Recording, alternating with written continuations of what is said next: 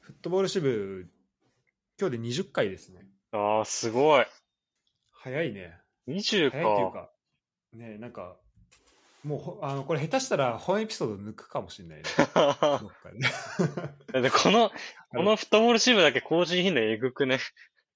そうそうそう。マこれジだで。けなんかちゃんと週1かし、ね、2週に1回ちゃんとやってるからね。 いや、本当だよ。 すごいよ。そうそういや、おかげさまで、あの、前回のワールドカップ旅行のやつは、ああ、こうひょあのご評ご好評いただきまして、すごいね。っていうか、あの、激坂の。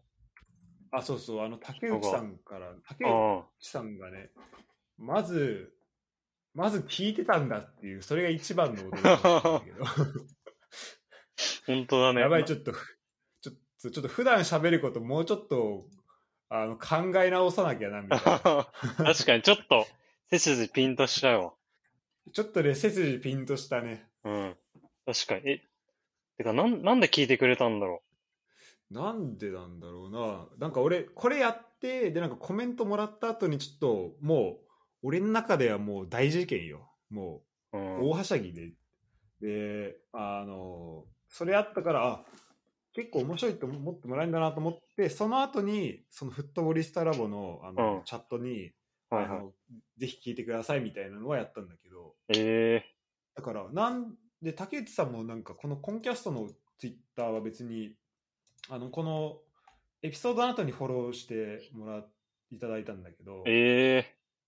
だからそれまではなかったしからまあ俺がねツイッターでインリツイートしたのは多分見たのかなとは思うんだけどええ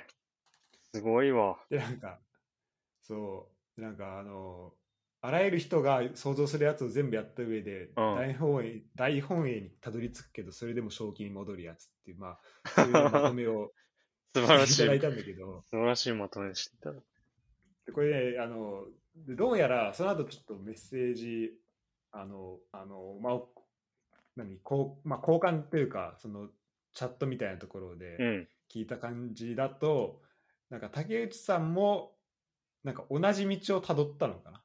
多分そあの、うん、同じことやろうとしてだ多分、はいはいはい竹内さんは本当に取材とかで行こうとしてあ。あでそれで多分なんか同じ道をたどったらしくてあ。 高えなってなったってこだとかだらね、やっぱり。だから多分タイトルが「カタールの旅空想旅行で大破産」ってだったからうん。多分そこでなんかもしかしたらって思ってもらえたのかもああ、なるほどね。うんええそうそうすごいな。誰聞いてるかわかんないの、本当に。いや本当ねあほんと激でなん坂か。でねあのメッセージもらってあのぜひ今度出てくださいみあでぜひ今度あのお話聞きたいですみたいな話をしたのにその、うん。最後にさあのワールドカップのあのカタール開催問題みたいうんなうん話うをんうん。でそのなんかそこの話は仕事する身としては、まあ、向き合わないといけないよねみたいなことをあの書かれてたんで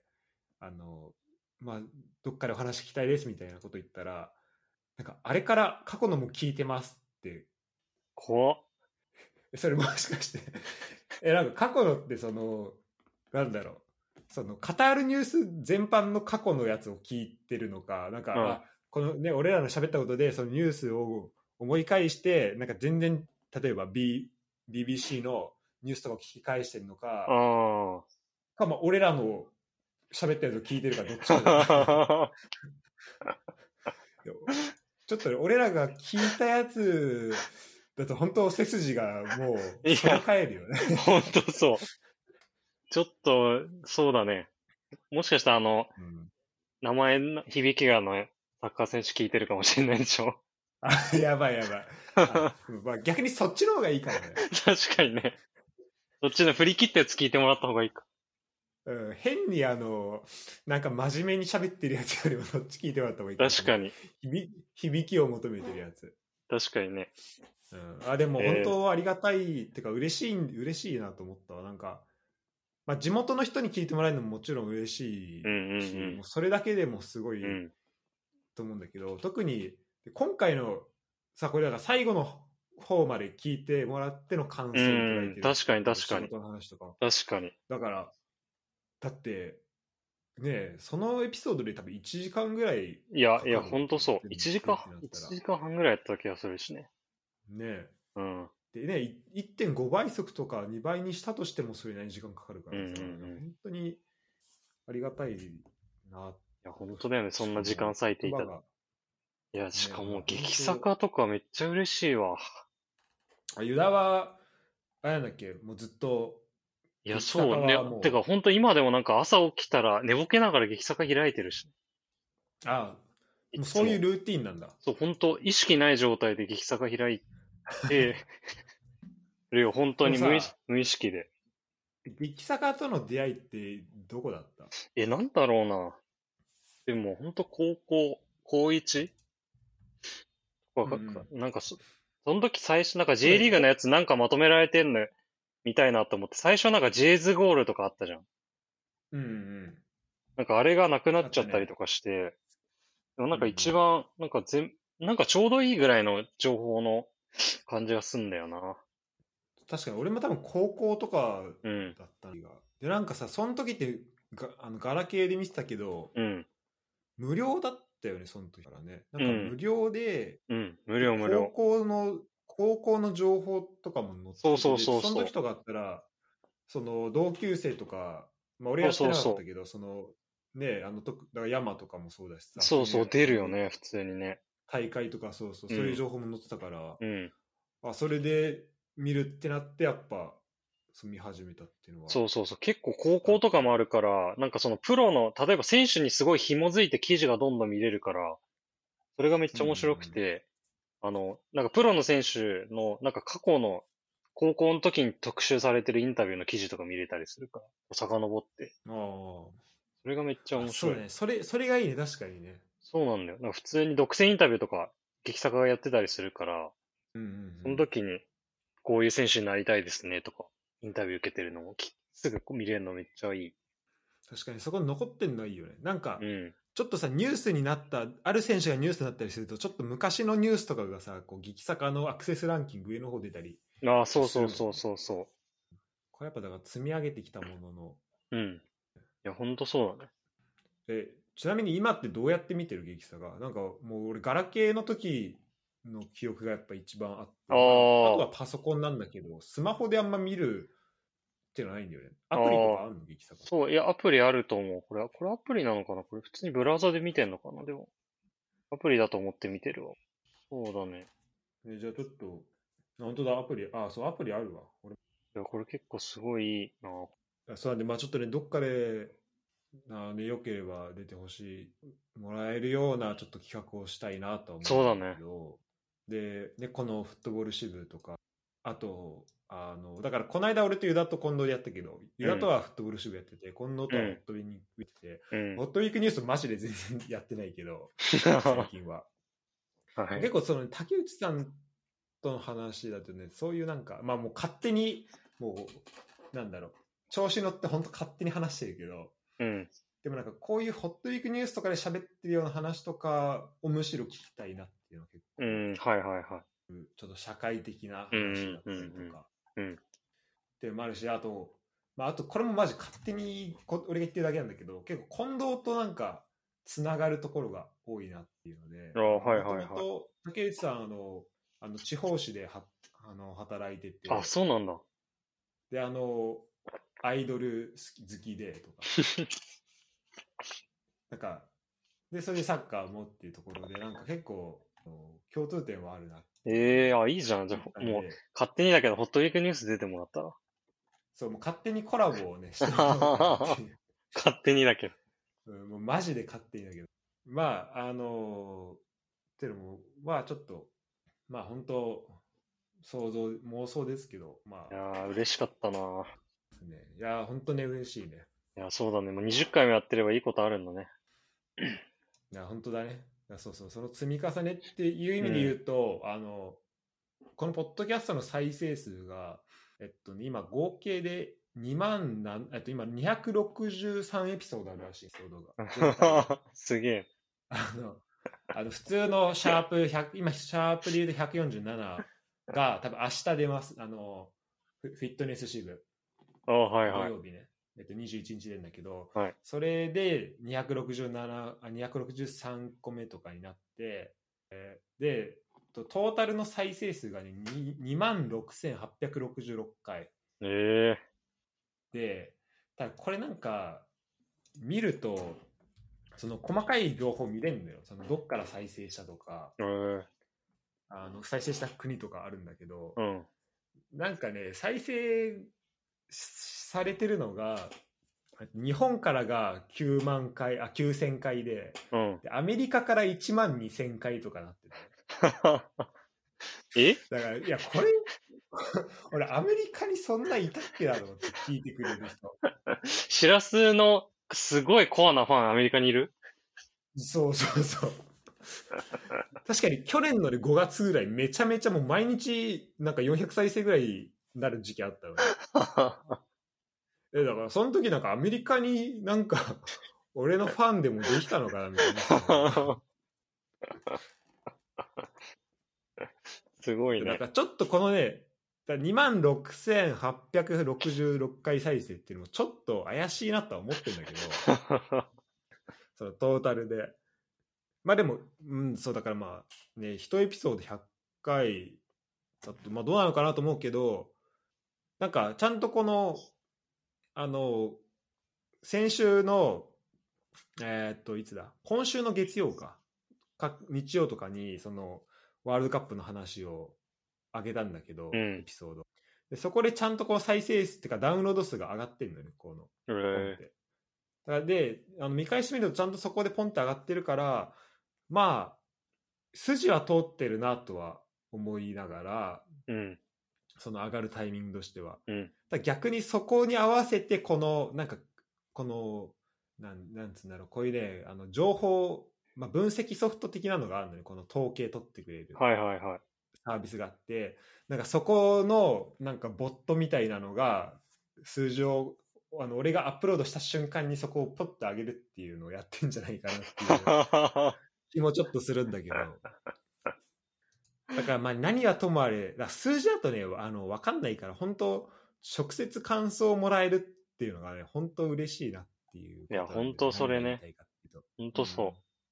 いや、もう何よりもやっぱで時間を割いてもらう、割いてくれてるっていうのは本当に嬉しいです。いや本当だね、うん本当そう思うほんとそれよ。あの、この間、匠が、あの、仏剣のやつ出たんだけど、はいはいはい。あの仏剣合格しましたってうんやつうんうん。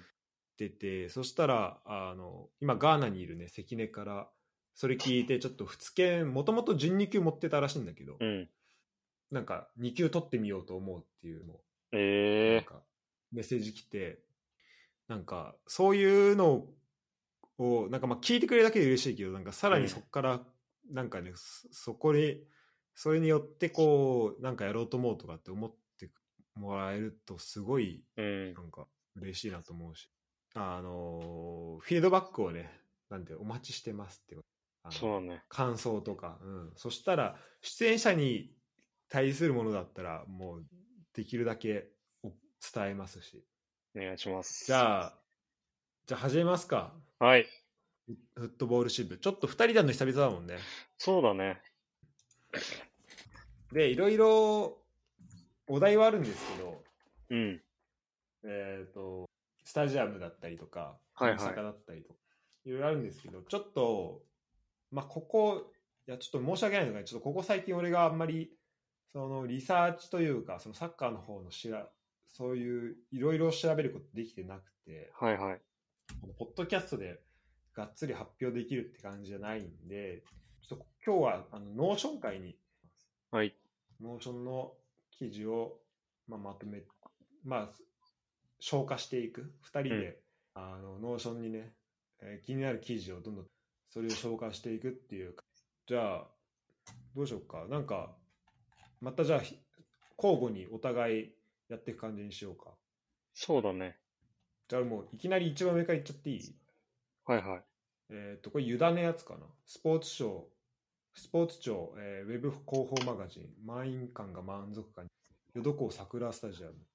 あ、はいはい。あ、これ、これはあれか、スタジアムの方の、そうだね。ちょっとこれでもね、ちょっと調べたんだけど、うん、まあ、調べたって言っても大した今ちょっと本読み込んでまして、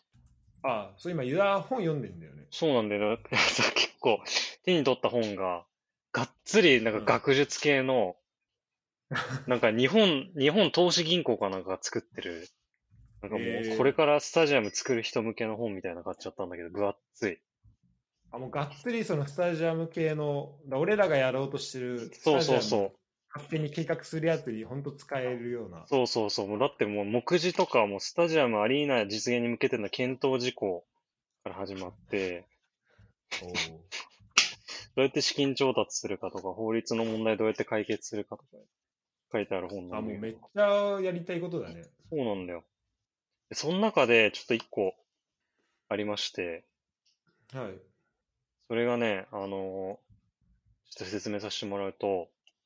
なんかあの、最近さ、レッツがさ、あの、なんか指定管理者制度っていうのになったっていんうんううんニュース知ってる、ああ、そう、見た、見た、見た、見たけど、あんまりどういうことか分かってない。そう、なんかサイ、サイスタの指定管理者っていうのに、その浦和レッツっていう会社が指定、あの、選ばれましたっていうものだったんだけど、2年、2、3年前ぐらいか。で結構、うんあ、ついに浦レッツも来たか、みたいになったんだけど、うんうん。これまず、まあ、その指定管理者制度ってどういうのか説明させてもらうと、今、はい。そのスタジアムは、基本的に日本のスタジアムは、その地方自治体の持ち物なんだよね。今もうんうんサイスターもそうだけど。で、うんうんそのもう管理とか運営とかも今までずっと埼玉県かな、多分あれ。がやってて、それをレッツが借りるっていう方式でやってたんだけ、ど、その指定管理者制度っていうのはその運営とかを、そのレッツっていうチームにもう委託するようになる。で、うんうんもうす、すにはいはい。そう、好きに使ってもらうう。んそう、だから、なんかもう、なんだろうな。そうすることによってどういうことができるかっていうと、例えばそうのん試合日程の調整とかしやすかったり、それこそこう、なんていうの、管理をもう自分たちでできるから、なんかそのサービスとか、こう向上できるっていう良さがある。そっか、だから、いろいろ、今までだったら全部、その、市とかを通さなきゃいけなかっそうそうそたのが、サイスターとかを使うのも結構やりやすくなるっていう、なんか、う。そうそうそう。これ、これいつから ?2019 とか、2020か。2020そうだね年から。それぐらいからうんなって。て、で、まあ、その中、その埼玉県のメリットとしては、そのもう管理とかをやってくれるから、まあ、コストとかも正直削減できるし、うん。なんだろう、そのまあ、言っちゃう、言っちゃうと、まあ、手間が減るっていう感じかはいはいはいな。そう。で、その維持費とかは、まあ、これちょっと倍によると思うんだけど、基本的にあは、そうそう、うんあの、レッツが持つね。あ、やっぱそうなるんだ。そう、んそうなる。でもその代わり、そのい維持してもらってるから、その委託料っていうのが埼玉県から列に入る。あ、そこの関係もあるわけね。そうそうそなるう。ほどなるほどこれ、あの、やってもらってるので、ちゃんと維持してくださいねっていうのが入る。っうんうん。ていうので、今、レッツが運営してる。だけど、こうれ、んうん多分、一番本当は、あの、いなんだろうね、一番、スタジアムがこう、もっと向上するにはいい方法としては、もう全部土地も建物も全部クラブが持つっていう。多分ヨーロッパの方式ヨーロッパのビッグクラブとかそうだと思うんだけど、それがもう何にも考えず運営できるいい一番いい手段だと思うんだけど、うんそれだと思う。もう、最初のスタジアムの建築費用だったり、あと、なんだ、税金とかめっちゃかかるね。とか、もう、建築プラス、もう、もう本当、まあ、てか、もう建築に関わるところとかもね、。そうそうそうそうそううんだから、しかももともとその持ち物が、日本の場合は、最多、あの、市町村とか、そういったところは持ってるから、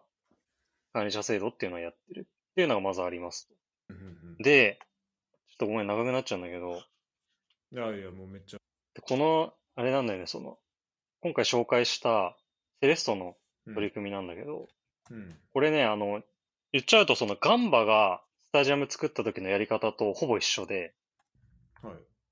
で、ガンバーってどういう風にやったかっていうとうん、まず、そのなんか寄付でやってたっていうの知ってる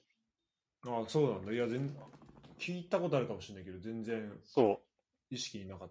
そう、ガンバがスタジアム作った時って、基本的に、まあ、いろんなやり方があって、例えば助成金を使ったりとか、そういうのもあるんだけど、うんガンバがやったのは、その寄付で、あの、資金調達をするっていう。で、資金調達してもらうとどういうことが、メリットがあるかっていうと、その寄付した人は、その確定申告すると税金がちょっと控除されたりとか、まあ、なんかふるさと納税みたいな感じ。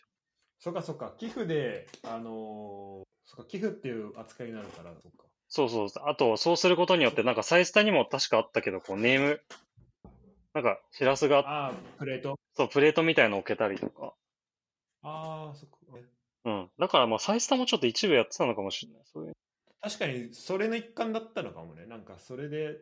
応募してとか、寄付的なのもしかしたらあったのかもね。そうそうそう。俺の名前あそこにあるけど、あれな、なんでそうそうそう。で、でこれでちょっとここから難しいんだけど、スキームが。はい。で、どうするかっていうと、そのスタジアムを一回こう、その、えー、その寄付のお金で建てるじゃん。うん。で、その建てたスタジアムをどうするかっていうと、ガンバの場合は、その吹田市っていうところに所有権を渡すのよ。市に。うん。そっか、いとりあえず建てるとこまではもうガンバがやっちゃった。そうそうそうの。ガンバが、寄付してそう、寄建付をてて、ガンバが、が寄付で集めて、で、建てる。る、スタジアムを。で、スタジアムを建てた所有権を、吹田市に移転するの。わはいはいはい。で、吹田市から、その指定管理者制度でまたガンバを指定してもらうっていう。なるほど。そそうすると何がいいんだそうすると、その、う。うん。維持費、そのなんだ、委託してもらうところのその、まあ、運営に関わるところの費用とかは払ったりするけど、まあ、その分、う委託分の、なんだ、お金とかもらえたりもする。まあ、自分たち、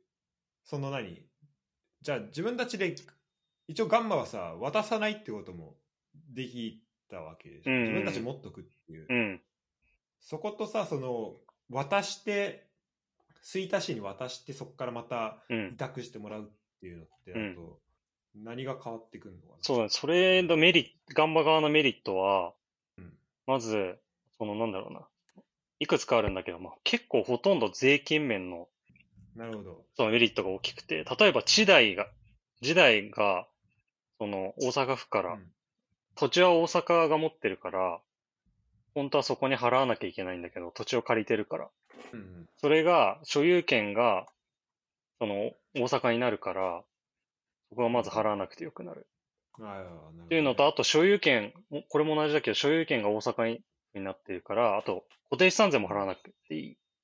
なるほど。これでさ、一般的にさ、維持費とかっていう時って、やっぱその辺の土地代とかさ、固定資産税とか、その辺も含まれてる。そこそうそうそうでそれのことを維持費っていうんだそうそうそうそうそう。であー結構大部分が、大部分がその固定資産税とかそのあたりの負担が結構えぐいみたいなんだよね。あの、スタジアムのあんなさ、巨大な敷地。確かに。そそうかじゃあそこを避けながら、てかそこをまあ市にやってもらってうん。っていうことなんだね。そう。あと、まあさっき言ったけど、委託料っていうのもらえるから、それで、こう、回していける。うんうんうんっていうこともできる。それで、しかもまた、あの、その、なんだろうな、指定管理制度として、管理者として認定されてるから、自分たちでこう、ある程度好きなように運営できる。うんで、そのなんで、そう、だから、まあ、最終的にガンバは、もう自分たちでこう、スタジアムを運営するっていう目的があってはい、そう、でも、その大阪府としては、やっぱりその、税金あんまり出したくない。うんうんそこのこうせめぎ合いでこうスタジアム建設っていうのが滞滞っちゃったりするけど、実際この寄付とかで賄ってるから、大阪府も別に税金をそこまで出してないんだよね。建てるとこまでたまず建てるのにめっちゃかかるかかるわけそう、めっちゃかかる。本当はそこで税金いっぱい取られて、議会やなんやで揉めるって話になるけど、こん今回別にそれで揉めてるわけじゃないから、あと、その指定者管指定管理者でどんどんこう、サッカー以外のところでもこう盛り上がってくれたら人がどんどん活性化するっていうのは、その、お作府としても結構いいことだから、あそうそうそうそそれで指定管理者ってそのサッカークラブ以外とかにも複数この割り当てたりとかもう。あ、そうだね。まあ、で、基本的に、あ、でも複数もできると思うけど、基本的にでもホームチームとかが一般的みたいだけど、でも普通の民間の会社も全然あるみたい。あ、そうそなうんだ。そう、これ別に指定管理者って、スタジアムの場合だけじゃなくて、いろんな公共施設みたいなのもあるみたいだかうん例えば、一般ら。的そなものう、そう、なんかコンサート会場とかだったら、そういう、なんて言うんだろうな。コンサートとか運営する会社にこう民間に委託したら、もうそのうんよくある事例としては地方のあんまり使われてないコンサート会場とかを、こう、民間の東京の会社とかにこう指定管理者でお願いすると、その骨で今まで呼べなかったアーティスト呼べたりとか、ああ、なるほどね。そうそうそう、そういうのにも、行政、田舎の行政が呼べるわけない人呼べたりとか、あーそれ面白いね。そうそうそう、そういう目線で見ると。そう、そういうのもね、できるようになる。で、そのつながりからのこのセレッソの。あ、そうそうそう。で、これでセレストがやってるのは、これを結構真似てるやつで、あのうーんさ今、き前、昔、緊張スタジアムだったんだけど、今改修して、ヨドコス、桜スタジアムかなっうんうんていうのになってるんだけど、その改修にあたる、その、プロセスをさっき言ったスキームでやったっていうのがうん。あなるっほど。て、その改修する費用を、スタジアムの改修費用を、その寄付で賄って、そうだね、それで、まあかなり3万人ぐらいの施設になってるの、あのサッカー専用のスタジアムが。これって何あ、確かに今綺麗になってるよね。俺一回だけ行ったことあったけど結構変わってんのかな、これ。そうだね、かなり変わってるみたい。なるほどそういう取り組み、取り組みというか、もうやったんだね、これは。そうそうそう。で、これさ、あの、スタジアム、なんでこんな、なんか、すごいややこしいスキーム使うかってやって、やっぱり、これをさ、行政とかにやってもらおうとすると、税金の負担が、もう繰り返しになっちゃうんだけど、すごい時間がかかったりとか、そういうメリットあるのかとか、そういった話になっちゃうから、なんかこう、スピーディーにやるっていう意味でも、すごいなんか、こういうやり方あるのかって、ちょっと勉強になったんで、今回紹介させて確かに。もらいました。あありがとうございます。確かにこのスピード感って意味だと、すごいね。そうそうそう。結構なんか今いろん、そのそう、いろんななんかイベントとかそういうのも、なんかスタジアムでできるようになってるみたい。で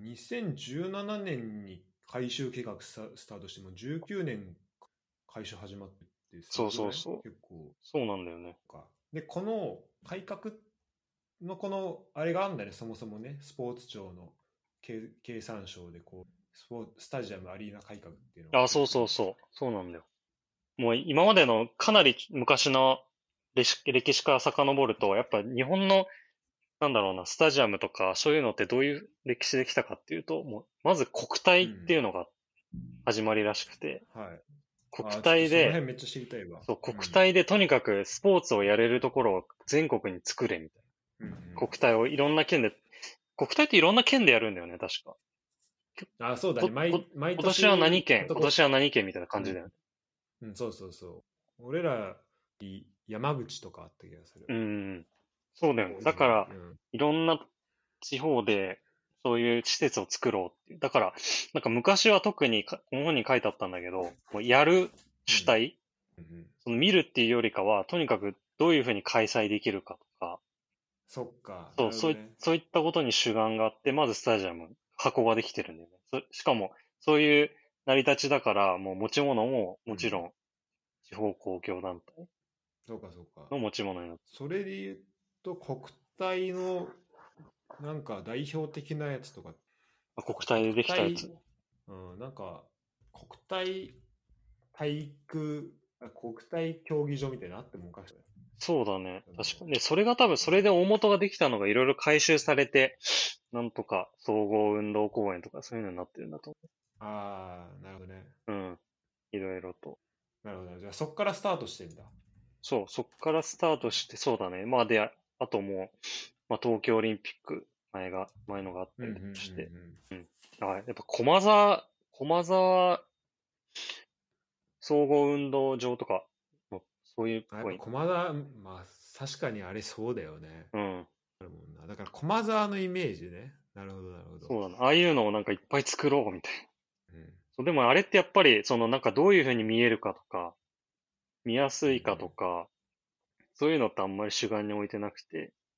とにかくいいま、あ見やすくはないもんね。見やすく はない。競技、競技者のことを第一の申し訳ない。そうだね。うん。あ本当だからいろんなスポーツをいろんなところでやるそうそうそうそなんだう。ろうそういうお祭りごととしては楽しいなと思うよ、うんうんうん。そのてかそれにはべぴったりだよね駒沢とかねそうそうそう本当そのためにあるなっていうそうだね。気はするわ、うん、そう。だから意外となんか地方とか、たまに旅行とか行くと、ああいう感じのスタジアムは何個もあったりするんだよね。うん鹿児島なかったっけなんかああ、そうそううそう。俺ら行ったよねあの行った行った。あのあのなんかあれそんなどんぐらいどれぐらい広かったか覚えてないけど、うんなんかあのジュビロの練習とかああ、そうそう、懐かしい。そう。まさにあれそうだと思うな。地方キャでンプうんやる。じゃあそこからワールドカップとかあとまあそっかオリンピックとかっていうのがあって、まあ、そこからは大きいイベントだったり、まあ、その間で、まあ、でもやっぱ大きい大きいイベントがきっかけになるのかなそこでスタジアム、うまあん、特にサッカーはスタジアムそこでやっ建ててっていう風になったのね、そうだね。うんやっぱりそこでなんかそのスタジアム本当に使わってない時とか、その維持の管理の問題だったりとか、うんそういうのにかなり国も結構危機感抱いてて、うんそういうふうにどんどん指定管理者っていう、もう民間でどんどんアイデア出して、有効有効活用してもらうようにっていうふうに動いてるみた いな。ありがとうなんかあれだねスタジアムやっぱ読んでるだけありますね本当ちょっともう意図せずスタジアム会としてい や、全然。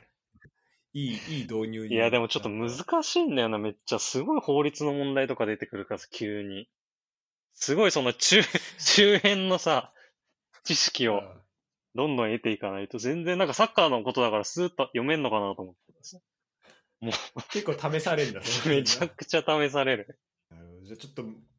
まあ、ここを含めてまたスタジアム系はやっていきたいですね。じゃあ、ありがとうございます。はい。さあはい。えじゃあ、ちょっと次、ユダ。あ、ちょ、選んでいいですかあの自分が入れたやつでもいいよ。あ、全然。このリアルスポーツ。はい。スポーツのリアル。これ、俺が入れたやつですね。そうだね。正直なんで入れたのか、ちょっとリンクを見てみるまで。ああ、これか。えっと、中村健吾に、えの、えっと、インタビュー記事です。ああ、はいはいはい。これが現実日本サッカー界の危機にっていう大学生から言うああ、それなんかちょっと、なんかわ話題になってたよね。話題になってたねこれねなんか、全然興味ないみたいな感じの内容じゃなかったっけ、そうなんか全然やっぱ知ってる人が少なくてあのサッカー見たことあるっていう人、まあ、あまりいないとはい。で今代表の試合とかも、ね、なあの無料で見れるっていうのがなかなか少なくなっちゃってるからちょっとそこでの、まあ、危機感とかはあのあるんだろうなは、まあ、一個、うん感じるうん。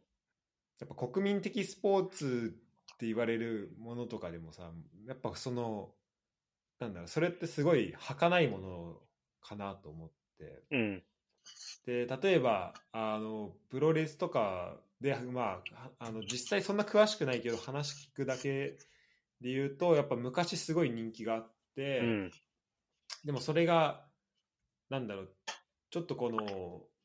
小化してしまったそのあのやってるやってることなのか、うんそのうんファンあの、まあ、内容、はいはいはい内容なんだと思うけどその小化しちゃってで露出も少なくなっちゃったことで、うん本当もうファンがあの新しいファンが減ってもうそこに中にいる人がどんどんどんどん精鋭化してしまったってうん。うんいうのがうんうん。あって、でそれまあ悪循環になったっていうのがあって。うんうんあの、まあ、だからどっかで、まあ、そこを変えるっていう、そこで何かを変えるっていう決断をして、今、プロレスはそその状況からは変わってるらしいんだけど、うんうんうんまあでもサッカーも、ね、すごい人気のあるスポーツだからといって、まあ、あぐらはかけないなっていうのは、まあ、これを読んで、うんまあ、改めて、まあ、思ったかな、これは。うん。なるほど。確かにその、うんいわゆるなんか、ライト層とかそうそう言われるところを。まあ、サッカーで言うと、そのまあ、ネットワーク的にはさ、もう、うん。日本だけの話じゃないから、うんうんうん。まあ、ぶっちゃけちゃえば別に日本だけでなんだろうなあのまあルールを変えたりとか見せ方を変えるだからルールを変えるっていうのはできないわけじゃんサッカーで日本が日本人向けに変えるっていうのはできないからうん。だからでその、まあ、世界の流れみたいなところで、まあ、相対的にあの相対的にそのじゃあ日本のサッカーってどういうものなのっていうんだよねだから、うんなんかそこの中で、まあ、確かに露出が減ることっていうのはちょっとまあ危機はあるしそこで日本のサッカーファンがすごい先鋭化してしまうってことはあるとは思うんだけどただサッカー界全体として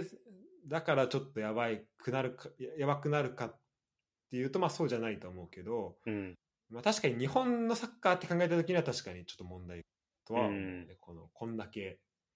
周りだとどうユダはさ奥さん本当サッカーゼロから好きになったそうだね。ゼロだね、ほぼ。そういう人ってぜもう会った時に結構ゼロの人ってやっぱりああ、いや、全然いるね、本当に。だからなんか、そんなやっぱにし、うん、なんかすごい、みんな知ってるっていうものではないよね、やっぱり。サッカーは。 特にね選手だとね本当選手だとメッシしか知らないっていう人結構いや、本当そメッシロナウドイニエスタみたいな人結構いるねう。いるいる。だからでもそっちの方が知ってるよね、やっぱね。やっぱなんか日本ってちょっと結構特殊で、やっぱヨーロッパとかと比べて、やっぱ日本のサッカーと海外のサッカーがすごいこう、アジア結構そうなのかもしれない。すごい分断されてるよね、なんかね。うんなんか同じサッカーなのにさ、日本のサッカー、うん海外のサッカー。海外は知ってるけど、日本全く知らないっていう人もいるしさ。うん確かに海外めっちゃ詳しくてってあるよねそうそう、J リーグ一切知らないとか、普通にいるじゃん。そこはなんか、多分ヨーロッパとか行ったらあんまそういうことないのかなって。確かに俺本当なんかドイツの凄さっていうドイツのサッカー文化の凄さをなんかうん。ちょっとずつ感じるんだけど、へえやっぱ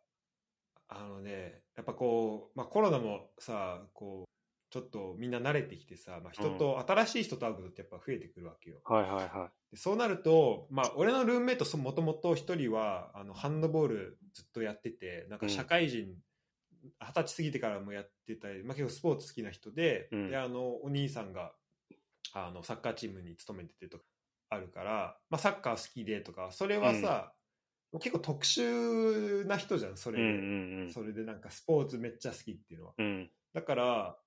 まあまあ、結構とあのスポーツ好きのルーメイトでよかったなっていうだけど、話も合うし、うんうんでもやっぱ、本当会うと、もう、特に地方の人、地方出身の人、うんうん。例えば、ニュまあ、ニュルンベルク、まあ、地方都市だよね、ニュルンベルクとか、うんうんあとハノーファーとか、あとうんこの間あったのブレーメンの人とか、うんで、まあ、男はマジ10中8、もうほぼ9 95%もうサッカー好きなんだけど、うん。へもう、もう女の人でも、もうね、もう7、8割は、てか、もうサッカ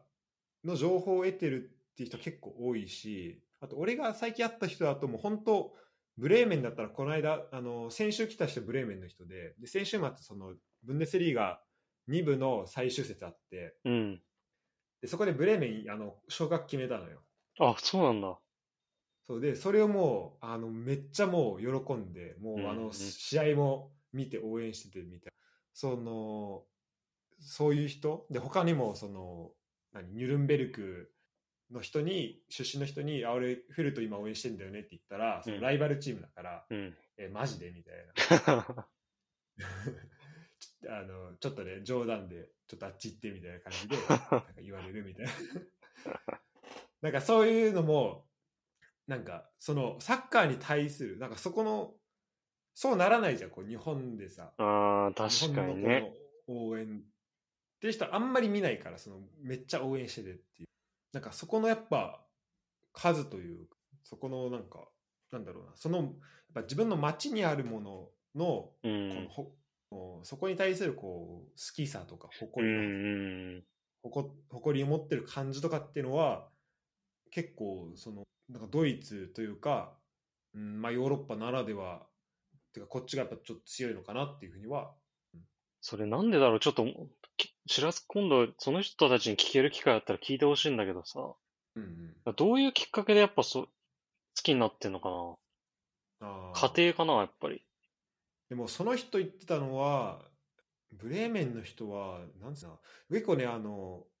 両親関係なくうん。好きになったりするパターンもあるっぽくて。ええ例えば両親が、えー、とベルリン出身だから両親とはベルリン住んでて、うん。その後大学とか社会人になった時にブレーメンとか、まあ、そういう地方都市あ行あ、ってはいはいはい。そこで好きになるそこでなんかきだからそこでなんかきっかけあったんだろうねみんなだったりとか、へえあとやっぱその町とのつながりみたいなのがだからまあ結構浦和みたいな感じなんじゃないかなどこ行ってもその浦和に関するものっていうのとかでまあ多分そこのつながりとまああとはもちろんそのもう生まれてからずっとそのニュルンベルクでとうかだっんた。ら、もうその文化確かにちょっと聞いてみるわ今度、いや、めっちゃ気になる、それ。うんどういうふうになんか好きになっていってるのか。その、ど、うん導入のところ。そうねそう、でもやっぱりあれなのかな。やっぱもう一個はどっか好きみたいのがもうあるのかな。普通に、当たり前として。そそれはありそうだよね、うんそう思っそれをなんかこう、い選びながらい生きてんのかね。特にまあこれはまあもうまあ事実というか実際そうだからしょうがないけどやっぱホッフェンハイム行った時に思ったけどやっぱサッカー以外にやることないなと う思って、ん。サッカー見る以外に、はいはいはい。日本は逆にちょっと娯楽多すぎる気がするけど例えうんば、う浦和にいたらさサッカー以外にも週末ってうん。結構やることあのまあどっか行ったりとかってできるけどやっぱ、うんまあ、特まあ自然のねが多かったりするから、まあ、そこに行ったりして週末過ごすっていうのはまあもちろんあるけどうん。なんかなんだろう、まあ、比率として、まあ、だから体を動かせる状況だ体をたくさん動かせるなとは思うそのやることないっていうよりうは、ん。そっちにできることが多いからだからそのスポーツクラブとかたくさんったりとか、うんそのサッカー限らずねはいはいはい。。思うからだからやっぱそこの町で生まれたらやっぱその町であのまあそのなんだろう特にそのサッカー始まるまでは何もなかったような町でそのサッカーが町を代表してくれるみたいうなんところ部分も、まあ、結構その、まあ、地方都市、まあ、場所によってはあるみたいではいはいはい。ハノーファーそうなのかなちょっとちゃんと覚えてないけど。だからそういう意味でも、やっぱその、そこにいる人はそこをやっぱ意識せざるを得ないとか、ちょっと応援しちゃうっていうのはあるのかなと。なるほど。うん。確かに。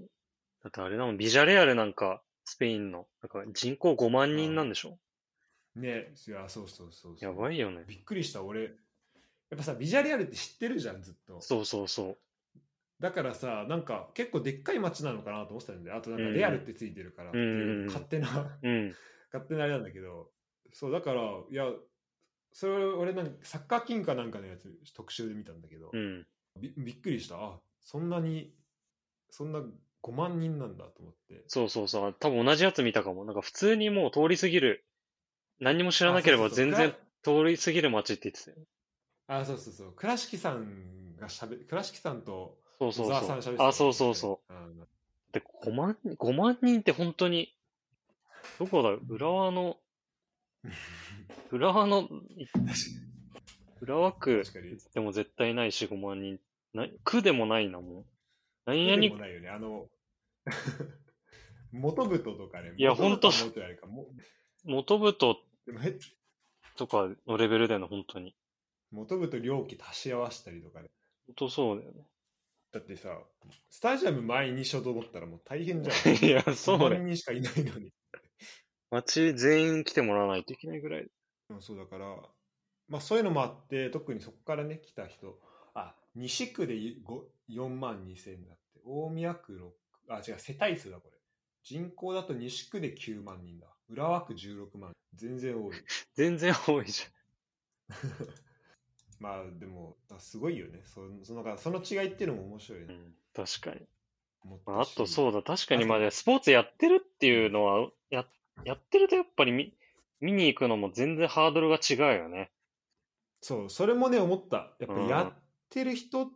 が多いと思う。うそん。もそも。はいはい。別にサッカーに限らずってことでしょ。そう、サッカー限らず。ああ、それは確かにハードルとして一個全然違うよね。やっぱ、なんだろう日本だとやっぱさ、部活で終わっちゃうよね。その、うん。部活終わった後に、街のクラブとかでやる人ってやっ確ぱ、ない、それないよね、文化がね、うんで、うんそれをほんと見そうに行くって文化もないよね。そこはないないない。うん、だから、まあ、部活は部活でいいんだけど、なんか、ちょっとこうミックス、てかその、そこ活かしながらなんかミックスしできたらいいなと思う、本当はね。確かに確かに。ドイツとかあれなのかなそのなんか、社会人でもやれるスポーツクラブみたいのがすごい発展してる。うんうん。そうだ、俺の住んでるところから1分で行けるところは、サッカーグラウンドあって、えーと、ホッケーのグラウンドもあって、テニス場もあって、えそういえう、なんだろう。だから、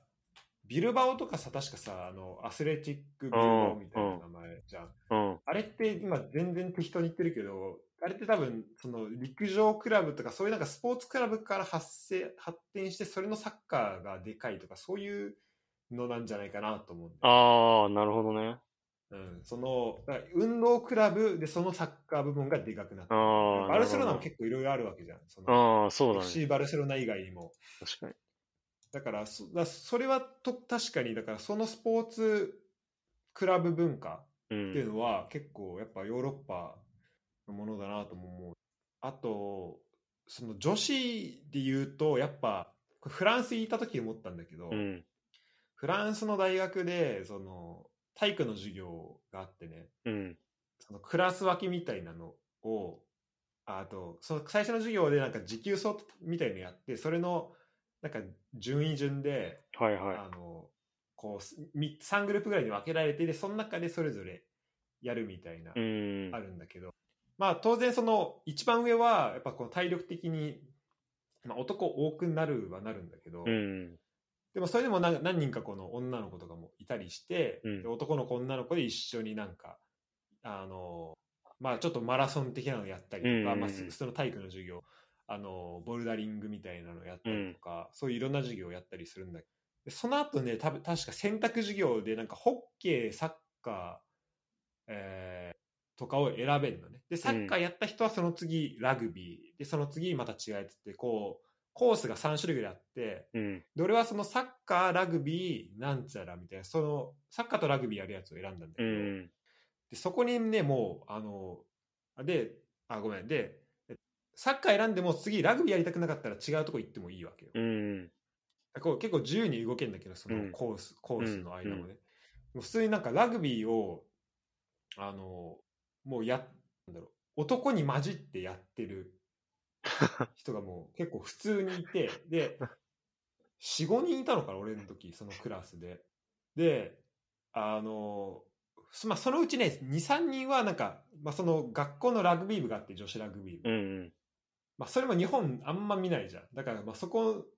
結構なんか珍しいなと思ったけど、まあ、その女子ラグビー部の人だったのね、そのう2、ん。 3人は。でも一人はもうなんかほ、マジ初心者み、ってか初めて、あの、そういうクラブは入ってないけど、ちょっと面白そうだからやってみるみたいなので、 うん。で、普通に密集から抜け出してきた相手に向かって、思いっきりタックル入って はた。はめっちゃ綺麗に。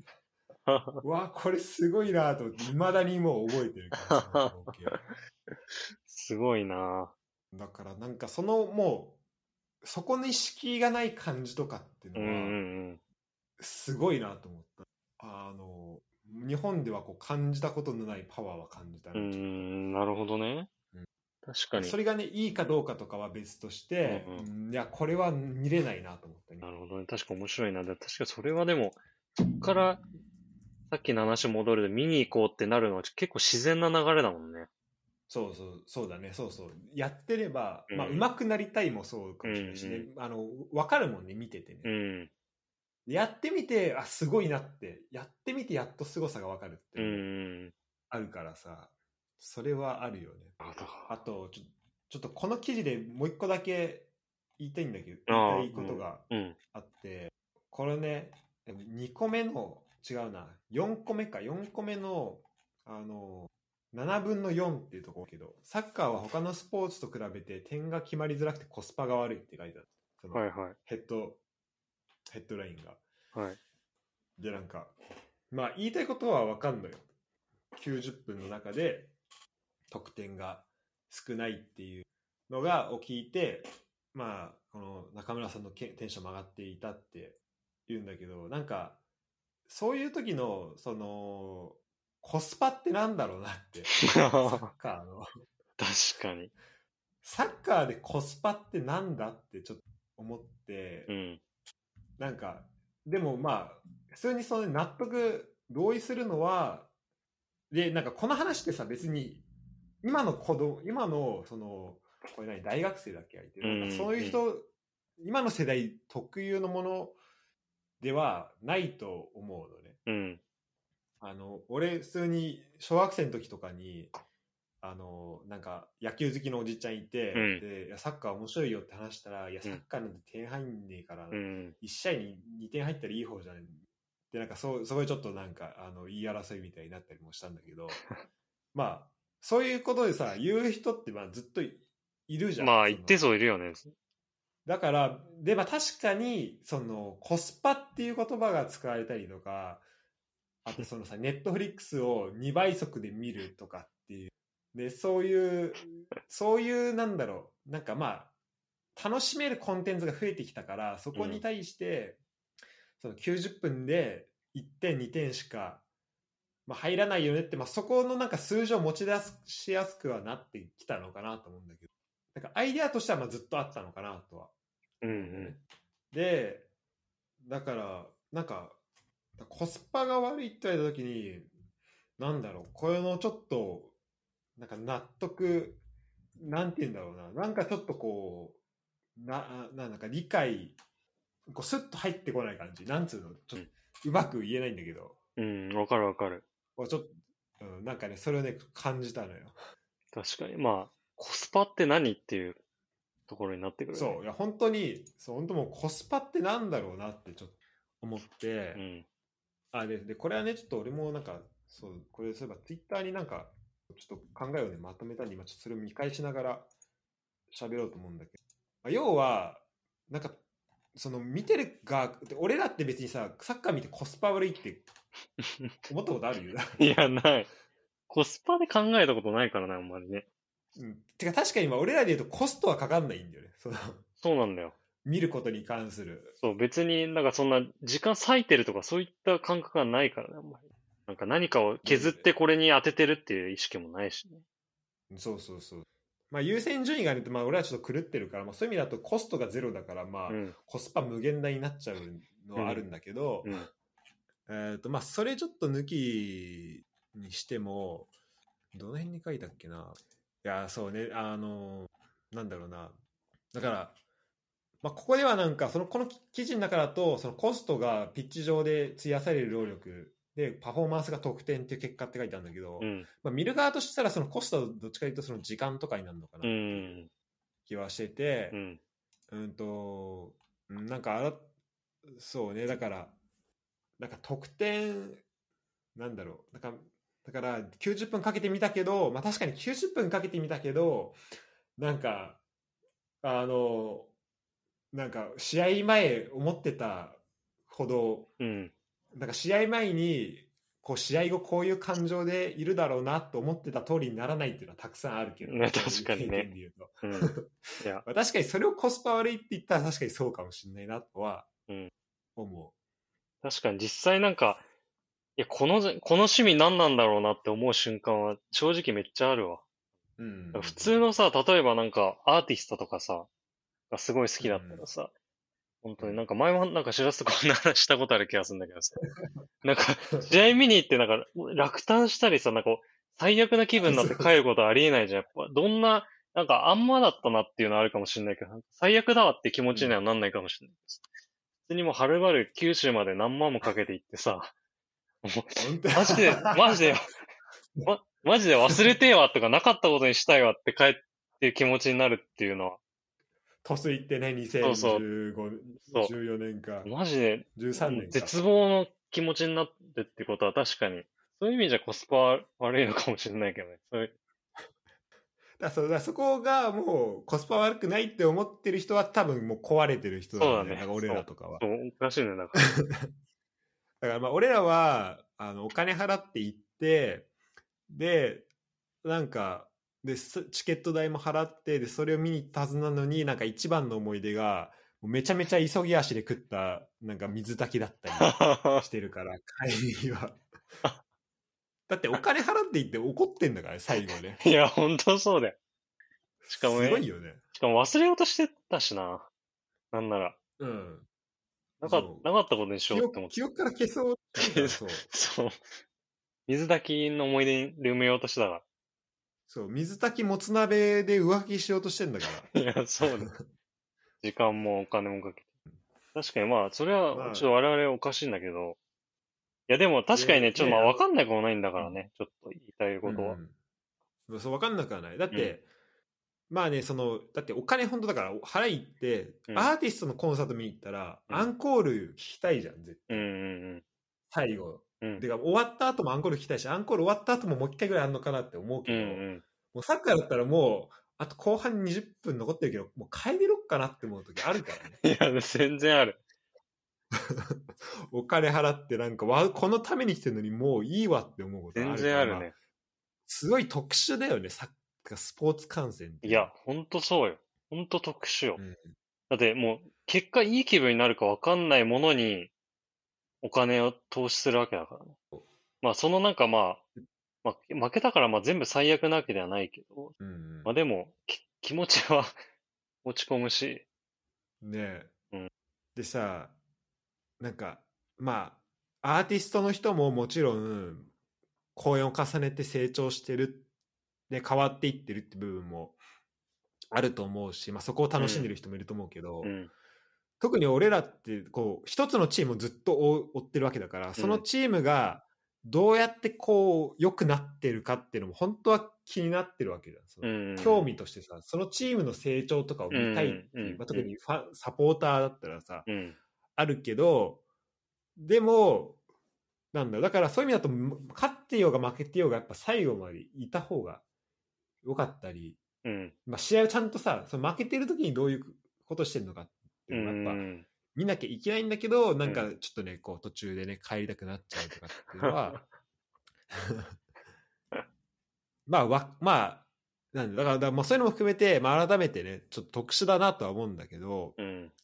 じゃあそのそれも含めてじゃあ新しい人どういうふうに入れる時にどうやったらいいんだろう何が必要なのかなっていうことなんだよねことかなと思って。はいはいはい。で、えーまあ、1個はだからそのサッカーっていう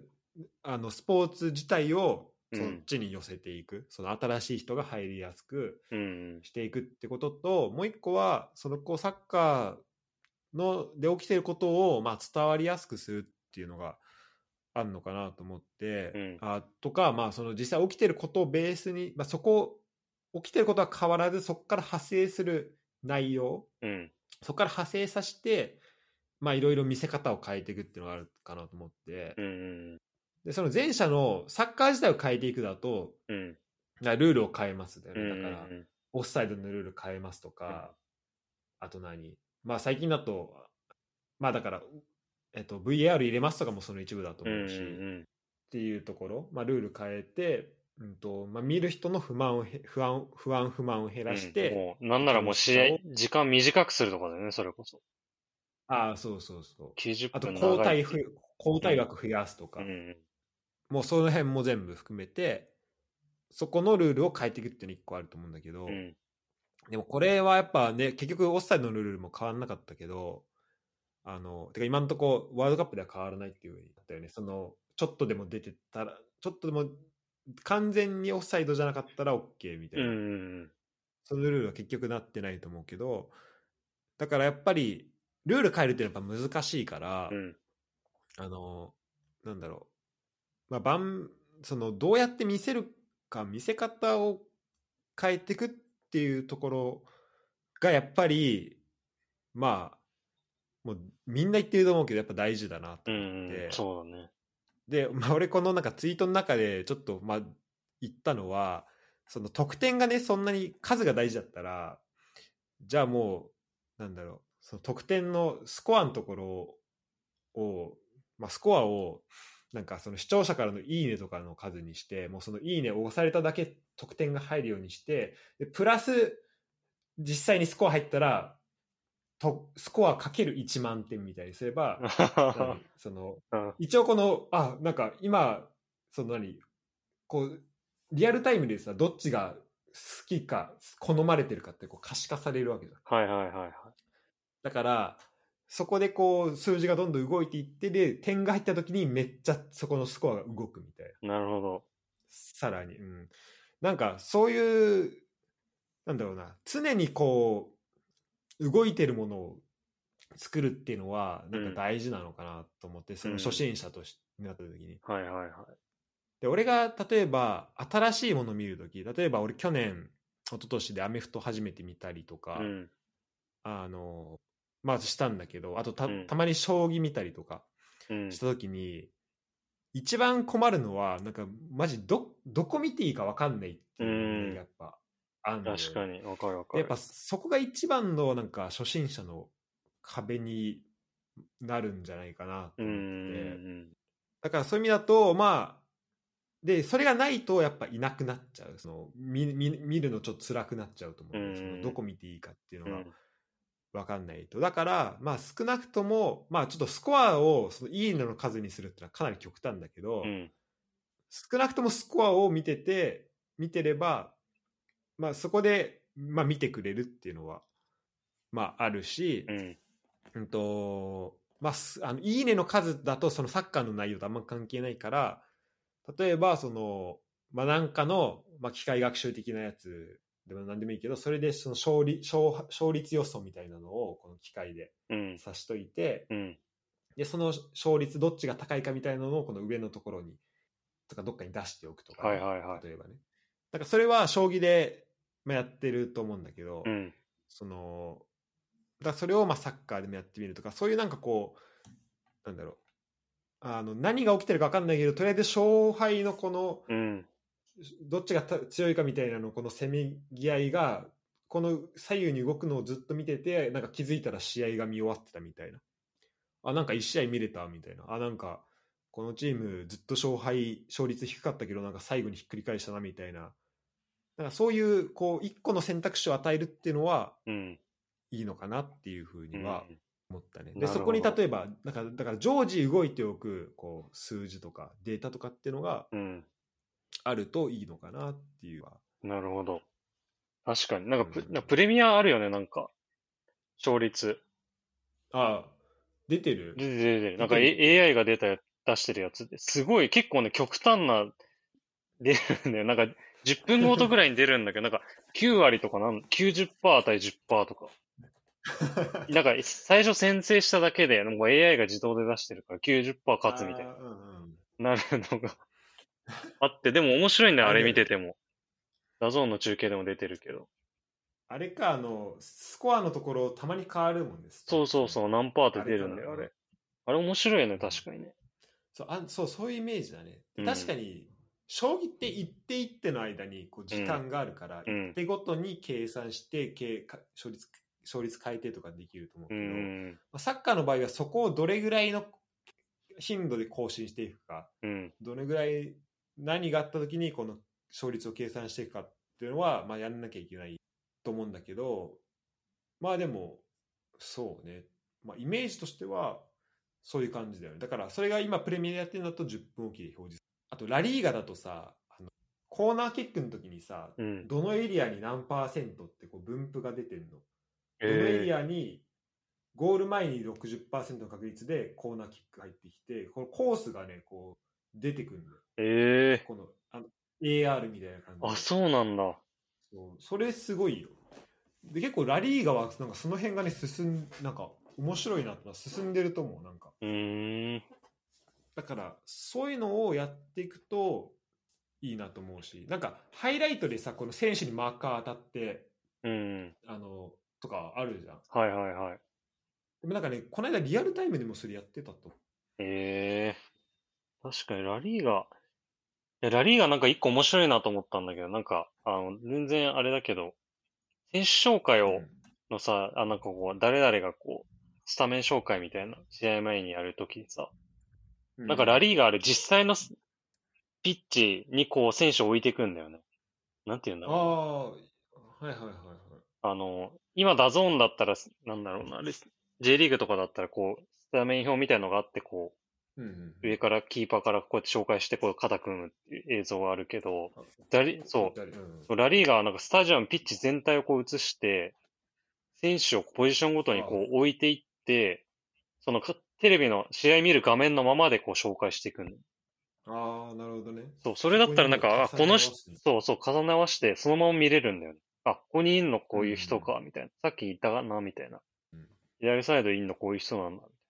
あれ結構面白いなと思そっれいたい。ね意外となんか、ないな、なかった発想。なんか、でこれがさらにいくと、なんか今俺が、あの、ブンデスとかプレミアとか見て、まあ、ブンデスかな見てて、なんかやってんのかなと思うのは、なんかスタジアムのなんか 3D モデル化みたいなのを、そのカメラからなんかや、やろうとしてんじゃないかなっていう気がするのね。はいはいはい。で、ハイライトとか見ると、なんか分かりやすくそのスタジアムの、あの、なんつうの、スタンドのところ、スタンドの壁になって、まあ壁みたいになるじゃん、そのうん。ピッチがあって、うん。まあ、立方体みたいな感じになるわけじゃん。うんピッチが下うん。うんそこになって、その、なんつうの、側面がうんうんうんスタンドの部うん。分みたいな。うんなんかスタンドの部分をなんかちゃんと検知してなんかそこが分かってますよ的なそういう中でこう風に一瞬なんかキラって光る感じがあるのよその壁のところが、えだからカメラからそのなんか壁を検知しているのかなと思っててなんか一個は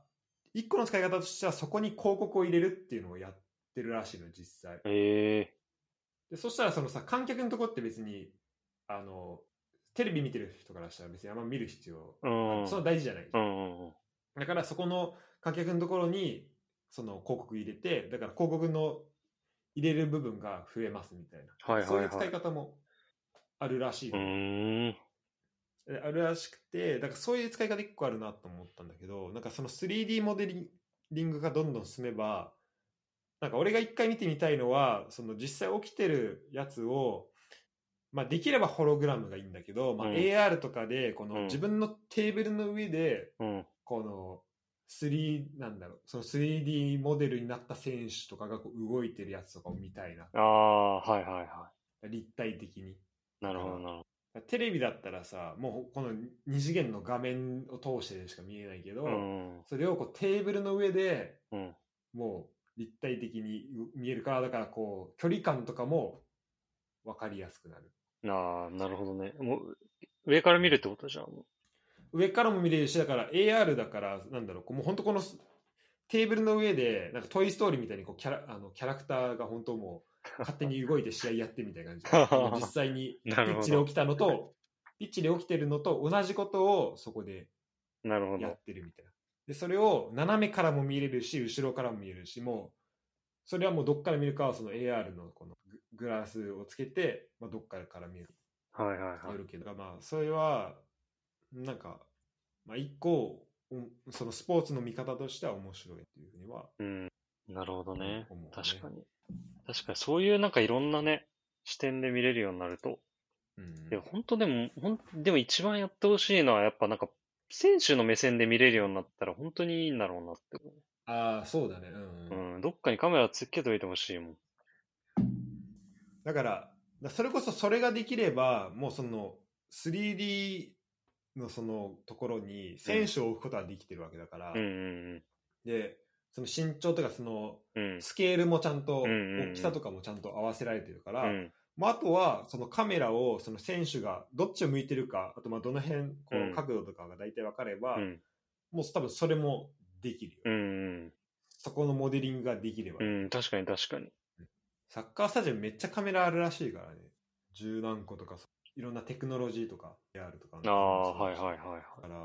まあ、その辺にも使われるんじゃないもうけど、まあ、AR、VR はまあちょっと先の話かも。そうだね。なんかそれをなんかもしさ、いろんな選手さ、全員さ、こう、見てるときに好きに切り替えられるようにしたりしたらさ、い やーしたいそうだね最もうめっちゃいいじゃん、それ。で。特にサッカーやってる時とかもうね、なんか好きな選手を、なんかどそうそうそうういうことしてるか、どういう動きとかしてるかとか見たいそも。うんそうそう。めちゃくちゃ上手くなると思う、本当に。マジブスケツしてんのとか見たいもん、いや、ほんとね。あということで、ごめん、ちょっと長くなっちゃいましたあ、けいど。えいえ。あの、面白いね。こんな感じですね。ちょっともうちょっといこうそうだね。あ、全然。この、淀港はこれあれか、なんかさっきのやつの、いこれ PDF のやつもあったんだね。あ、そうそうそなんかこれ言っときたいのってある。う。うーん、そうだね。ちょっとパパッといきそうなやつ言っていいうん。えっと、このバルサスポティファイ。ああ、これそ、うバル、これ言おうとも、言おうと思ってた。もしさ、聞こうと思ってた。Spotify なんだよね、特に来な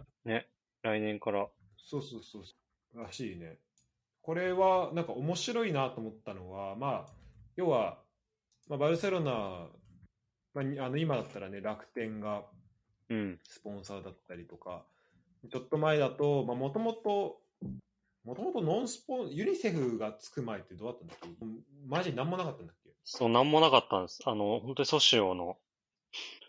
皆さんのお金でって。そっか。うん。ユユニセフあでこのソようやシオくが、そう、ユニセフで初めてついあて、そっかそっか。うん。でもその時も、なんかユニセフに寄付しますっていうものだったんだよね。ユニセフからお金もらうわけじゃもちろんないから。うん。あそう、だから、スそうポンサーというよりかはもう、なんていうの、ブランドっていうかうんうんうんね。そうだから、だまあ、ユニセフだったらみたいなとこからスタートして、うんで、今は楽天がついてみたいになってるけど、なんか、あれっぽいね、その、すなんだ、その Spotify っていうのが、ここの胸に必ずしも乗るわけじゃなくなんか試合とかで変わるのかな場所とかうん。国で、そのなんかアーティストのロゴをつけれるみたいな。ええあ、そうなんだ。だから、まあ、これ、あの、なんだろうな。で、これまあ、これって実際になったのかなちょっとこれが、これちょちょっと前のニュースなんで、今実際に、その、どれぐらいこう、この、これが進んでるかわかんないけど、うん。俺が見たやつは、そのピケが、その奥さんのシャキーラの、うん。こう、シャキーラって書いてあるロゴをこう胸スポンサーに。こう、だから人によって自分、まあ人によって選手で選べるのかな。試合に変わるかもしれないんだけど、うん。そこのなんか、今までだったらある会社からスポンサーされてたら、その会社の名前がどんどん普通だったけど、はいはいはい。まあそれが、その、その会社が提供してるサービスだったり内容だったりのものに変わるっていうう。ん、なるほどね。これは面白いな。面白いねそれ。なるほど、それそういう発想があるのか。だからさ、一個の会社がいろんな、なんだろう、中田スポンス、スポティファイが、まあ、スポティファイより、まあ、スポティファイと同じぐらいか、まあ、あーなんだろうな、ま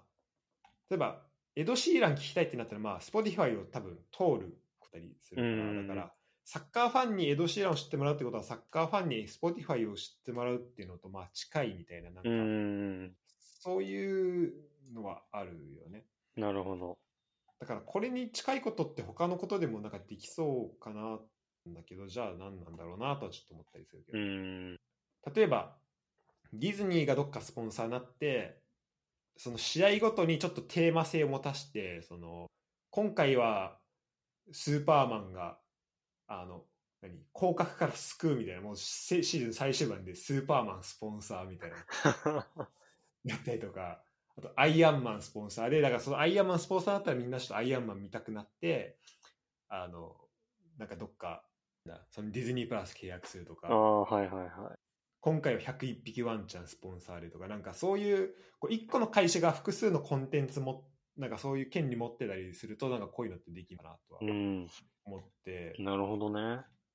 なんか J でもこういうのあったら面白いなとは確か思いに。ましたね。てかまずここういうのできんだと、まず思って確かにいいのか。普通にさ、そんななんか、あの、クリエイティブなやつじゃなくてもさ、例えば、すごいお大きなグループ会社、楽天とかがやってたりとかしたらさ、いろんな楽天のサービスを、なんかモバイルの時があったりとか、なんかいいろろ。いろ、なんか楽天証券とか、なんか今売り出したいやつに変えたりとかできんのかな。できたらいいよね、すごいね。会社としても。契約が OK だったらできるんだろうね、こういうのねそれだったらすごい時期によって変えれたりとかうんもあるだろうそそし。面白いね、それ。そういやこれはね、うん面白いなと思いました。ということで、最初の2個に時間かけすぎたんで、ちょっとパパッと。はい。ちょっと俺、あと20分後に語学の授業あるんで。あーちょっともう全然そそれぐらいで。うん。ユダどうそうだね、ちょっと。まあじゃあパパッと、え、ちょっとじゃあ、これじゃ自分でやったやつだけど、あの、あ、いいよ、全然。交代5人枠の正式導入。ああ、はいはいこはれい。も結構歴史的な。そうだよね。これでも、全、もうあれでしょもう普通にルールとしてもう明確化されたってことだよね。うんうん。そのコロナ、今までコロナ禍の、なんかい異例措置じゃなくても、サッカーはこれから5人で行きますっていう風になったってことでしょうん。すこれすごいことだよでかいね。な。すごいよね。ほんとサッカーの競技が少し変わるかもしれないという。だって本当、まあ、半分変わるわけだからね、メンバー。そうだよね。 5人変わったら。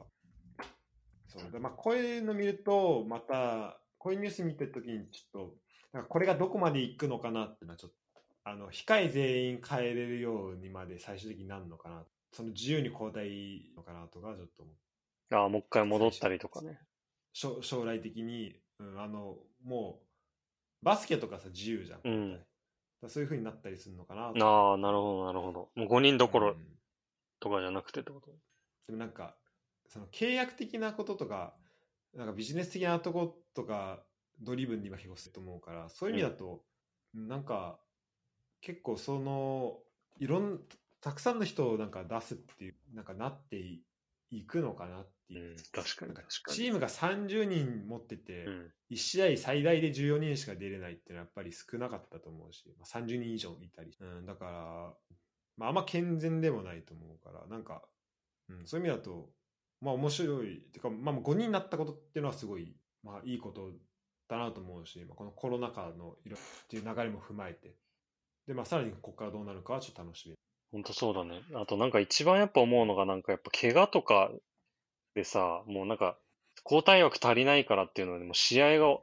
人少なくなっちゃって、もう試合が崩れるっていうのがなくなるっていうのはマジででかいと思う。うんああそうだねもうそれ本当に、だって、もうアクシデント起こったらもう試合が終わってしまうっていうのはなんか普通にエンターテインメントとしてどうなんだって話だし、それを、その可能性を一つ排除できるっていう5年前になこの意味。 3倍がやっても いや、本当だよ。普通、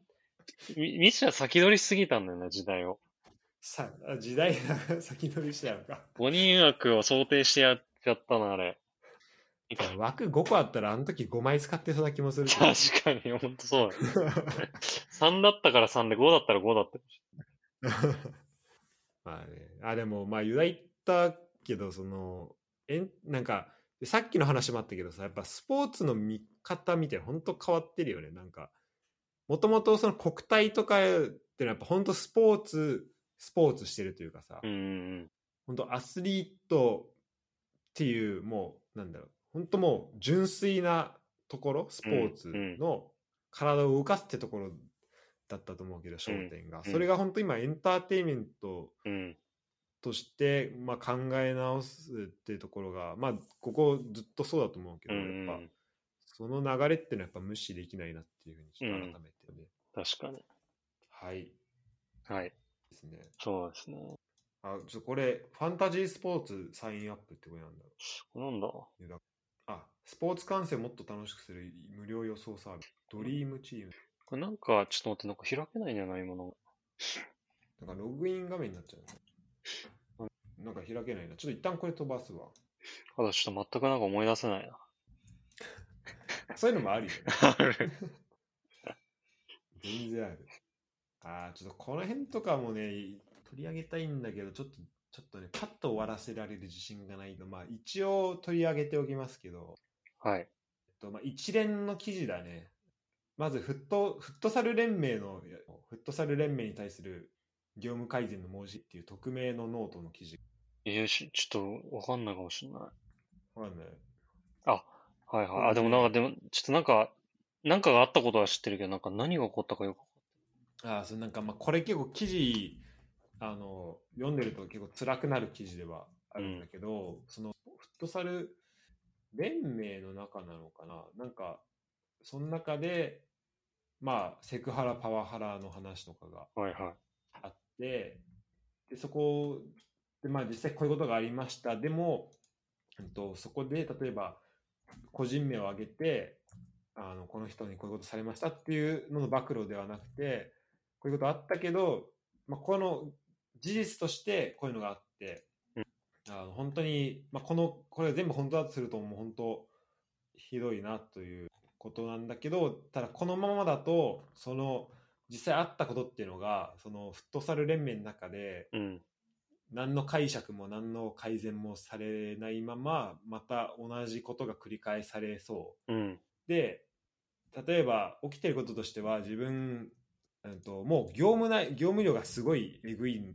みたいなのね。うん。っていうのはもともとその仕事の量が多いっていうことプラスで、まあ、そういうパセクハラパワハラとか、まあ、そういう、まあ、その労働環境とかにでこう耐えられなくてこうや仕事休んだ人とかも、まあ、やっぱたくさん出るみたいで、まあ、そこの埋め合わせをその人がしなきゃいけない。うんてか残った人がすることになる。うん。でそれで、まあ、さらに仕事の量増えていくでそそこでさらに、まあ、どんどんこうもう人間らしい生活ができなくなってっても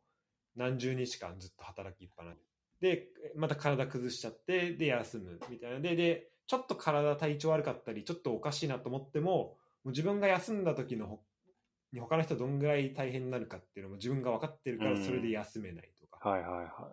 なんかもうそういうのがあってでそれを自分はあのこの業界で続けたいと思っしてるけどあのしだからその匿名で公開はしないけどあのこれが自分以外の人に言った時にそれも自分も、まあ、これ書いた人もい。うん。なんかこれそういうこういろいろがある中でちょっともうまあその自分の命をっていうのもまあ考えたりそれぐらいやっぱ追い込まれる状況になったりうん。したみたいなのね。はいはでだからそれが自分はまあ今回そこは乗り越えられて今記事を出せる状態にはなったけどそれが他の人に来たりした時になんか自分が止められたんじゃないかとかそい。のもっとでまあこれは間違いなく繰り繰り返して起きることだうん起きると思うから、うんそれが起きないようにって意味での、まあ、記事だったみたいなんだけど、うんでそれをそれを受けての、あのまあ、あるその F リーグの、うん。うん。まあ、クラブの GM の人なのかなかなんかツイッターでなんだっけななんかいやこういうこういう暴露をする人がいるとチームとしてクラブとしてはか働きにくいよねみたいななんかこういう暴露ききついわみたいなことを言ってでそれがまたちょっと問題、まあ、あってだからそうあまりこう悪気がなんだろうな、まあ、悪い意味で悪気がないんだろうなそういう環境を作っちゃってる側の人がそういうちょっとこれはだからそのスポーツ界におけるパワハラみたいなところとか、はあとまあよくさやりがい搾取みたいな話とかもあるじゃんああ、なるほどね。特に言われやすいじゃんスポーツ界いだとやー言われるよね。ほんとそうだよね。好きなことやってんだからみたいなことでしょ。そうそうそういわゆる。でもそのさやりがいって何なのって思うさっきのさっきのコスそのサッカーにおけるコスパって何なのってだけうんうんうんちょっとあれなんだけどスポーツてか仕事におけるやりがいって何なのっていううん。のは、まあ予想だけどそんなにお金もらえるわけじゃないと思うのよただのあれだけど別に選手みたいにたくさんもらえるわけじゃないと思うし、うんうんでまあ好きなことはやってると思うんだけどじゃあで好きなことをやっててそこになんだろうなそこに携わることでなんかそのそこじゃないその人じゃないとできないこととかがあってっていうのは、まあ、やりがいかなとは思うのね。でもじゃあそこになんか待遇が伴ってないとかその人間らしい扱いがされないとかそこを含めてトータルで見た時にその仕事って本当にやりがいあんのとは、うん。やりがい搾取にすらなってなくないかなと思う確かに。どっちかというとなんか好きっていう気持ちをなんか利用してうるん。確かにそうだね。だけで、なんかなんかやりがいすら与えられてないなと思うんで,、で俺やりがい搾取って言葉で言うとなんか別にやりがいを感じてるんだったら別にそれはそれでいいと思うなあの働いてる側が、本当にうん。それが実際になんだろうな、まあ、そこを経て、まあ、もなんかそこを経てじゃないといけない部分っていうのもなんだろう、まあ構図まあ、構図を変えていかなきゃいけないってもちろんあるんだけどでもなんかやっぱ現実的に考えた時にある程度しょうがない部分はあるのかなと思ってそのやりがい搾取に見えちゃうようなただだからだやりがい搾取にすらなってないものっていうのは本当に問題だなっていうのも、基本的な確かに。人権が与えられてないのは、やりがい搾取って言って、まあ、そのやりがいがまあ、ちょっとまあ、モチベーションに近いもんだと捉えられるとすると、うんまあ、それにつながってるんだったらね、こう自発的にこう続けられるからいいと思う。さっきの話だともうそれにもなってないもん。本当に好きっていう気持ちだけでもなんとか成り立ってるみたいそうなんかやりがいってさやっぱそのかんそれそうなんだろうなやりがい搾取する側も環境を与えてこ、うんうん与えてるからこその成り立つものだと思な。ううんですよ、ん搾取ってうん。うん。なん確か、うん、なんかもうちょっとこうなんだろう仕組みとして、まあ、やりがい搾取と呼ぶんだとしたらそその人の中で芽生えたものを取ってくるみたいなものがあるあなんだろうだから育ててそれをこう何こう伐採する、うん伐採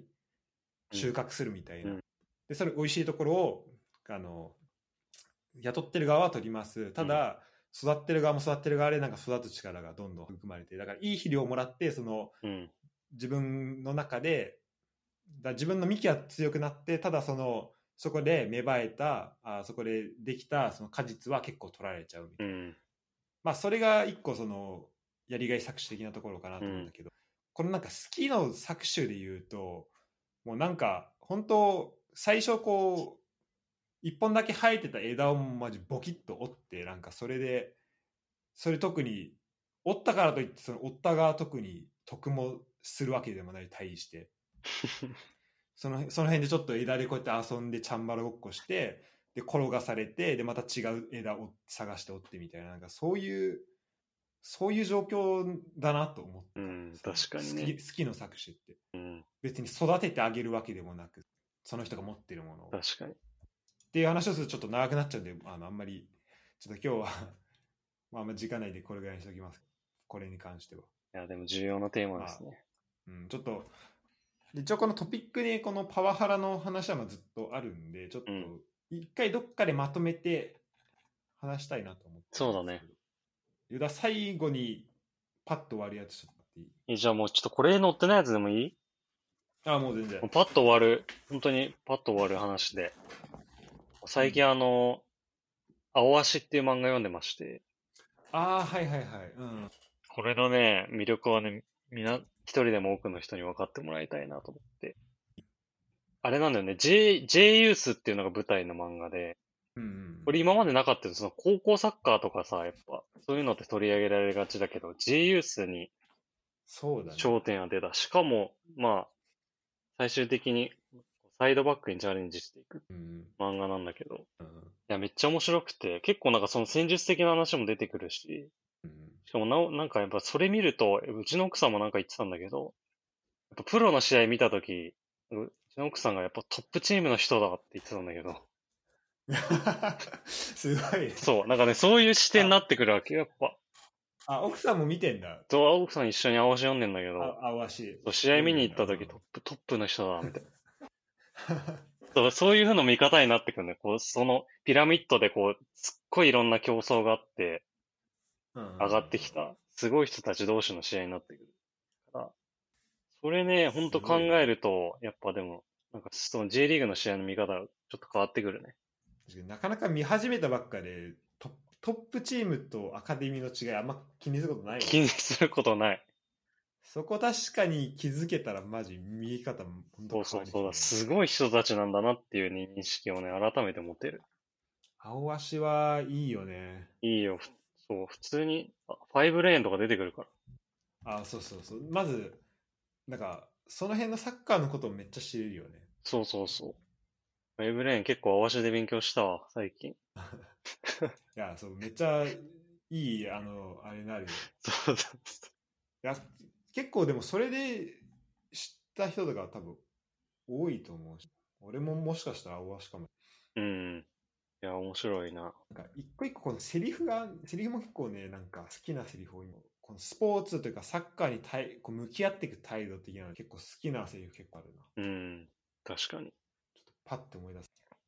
近藤も読んでるって言ってたな。あ本当、うん途中までだからちょっともう一回読み直さないそうなんか今なんかテレビ放送始まってて、NHK かなんかでやあ、ってて、そう。うん。すごいね。毎週1話、あの、なんか、教育テレビかなかなんかで始まってへてー、結構 J リーグとコラボしたりとかもしてて、あ、そう、してるよね。それ見たわ。そうしてんだよね。青足アニメで見れる子供幸せだね。 いや、ほんとそうだよ。しかもなんか、漫画でなんかジュニア版とか言って、あの、漢字が一切ないっていう青足も発売されてんあ、そうなの。すごそういね。そうそう。本当に子供でも読む。サッカー、サッカーが上手くなる漫画って書いてある。いや、ほんとそうだと思うんう、あれ。あれいいよね。あーなんかね、なんか、なんかね自分の、なんか、まあ、人のせいにすんな的なこととか、あのじもう全部自分のせは、なんか自分はじ自分の責任だみたいな、ちょっと厳しい先輩いんじゃん。ああ、はいはいはい。ディフェンダーの。なんかあの人が言ってた気がする。なんかそういう、そのし姿勢だった意味。はいはいはい。あ、靴かなあ、そう、阿久津、阿久津。靴ね。いいな、ちょっと俺ももう一回読も。いうやまだ連載全然やってんだ。そう、全然やってる。ちょっとまだ、あと3巻ぐらい追いついてないけど、今、もう結構今2週間前ぐらいに読み始めてもあ、そうなの。そうあ、じゃあ結構最近なんだ、始めたう。の。そうそうそう。もう結構すごいとんでもないスピードで読んでるよ。 そうね、すごいね。 俺、あの、最初のさ、島出てくシーンあんじゃん。あ泣いたもん、あ。い俺。や、わかるよ。ほんとね。でも、ほんとあ、あれは現実的にあることだからね。うんそうすごいリアルなんだよ。なんかそのユースでさ、途中でリアもうルだ高,、よね高3ぐらいで辞める、なんかチーム離れていくのを決断する人がいたりすうんごいリアルなんだよね。それを思うと本当トップ昇格して頑張ってる人を本当に応援したいなっていう気持ち。わかるわ、このね、し一人一人のこう視点に、あの、感情移入できるよね。そうそうそう。で、本当なんかユースの試合見に行きたいわと思ったもん、ちょっありがとうございました。と。ありがとうございました。ちょっとまた、ちょちょっとあれだね、今回は、まあ、数はそんなにこなしてないけど、うん。記事と記事ただ結構あのいろいろ話したんでなと思はいいます、ユダからスタジアムのことも聞きちょっともうちょっと読み込みたいと思います。また継続でお願いしますはい。あはいありがとうございましたりがとうございました。はちょっと10秒ぐらい残しておきますーい。ありがとうね夜遅くまでああ、全然。いや、明日貸しませんだ。貸しません。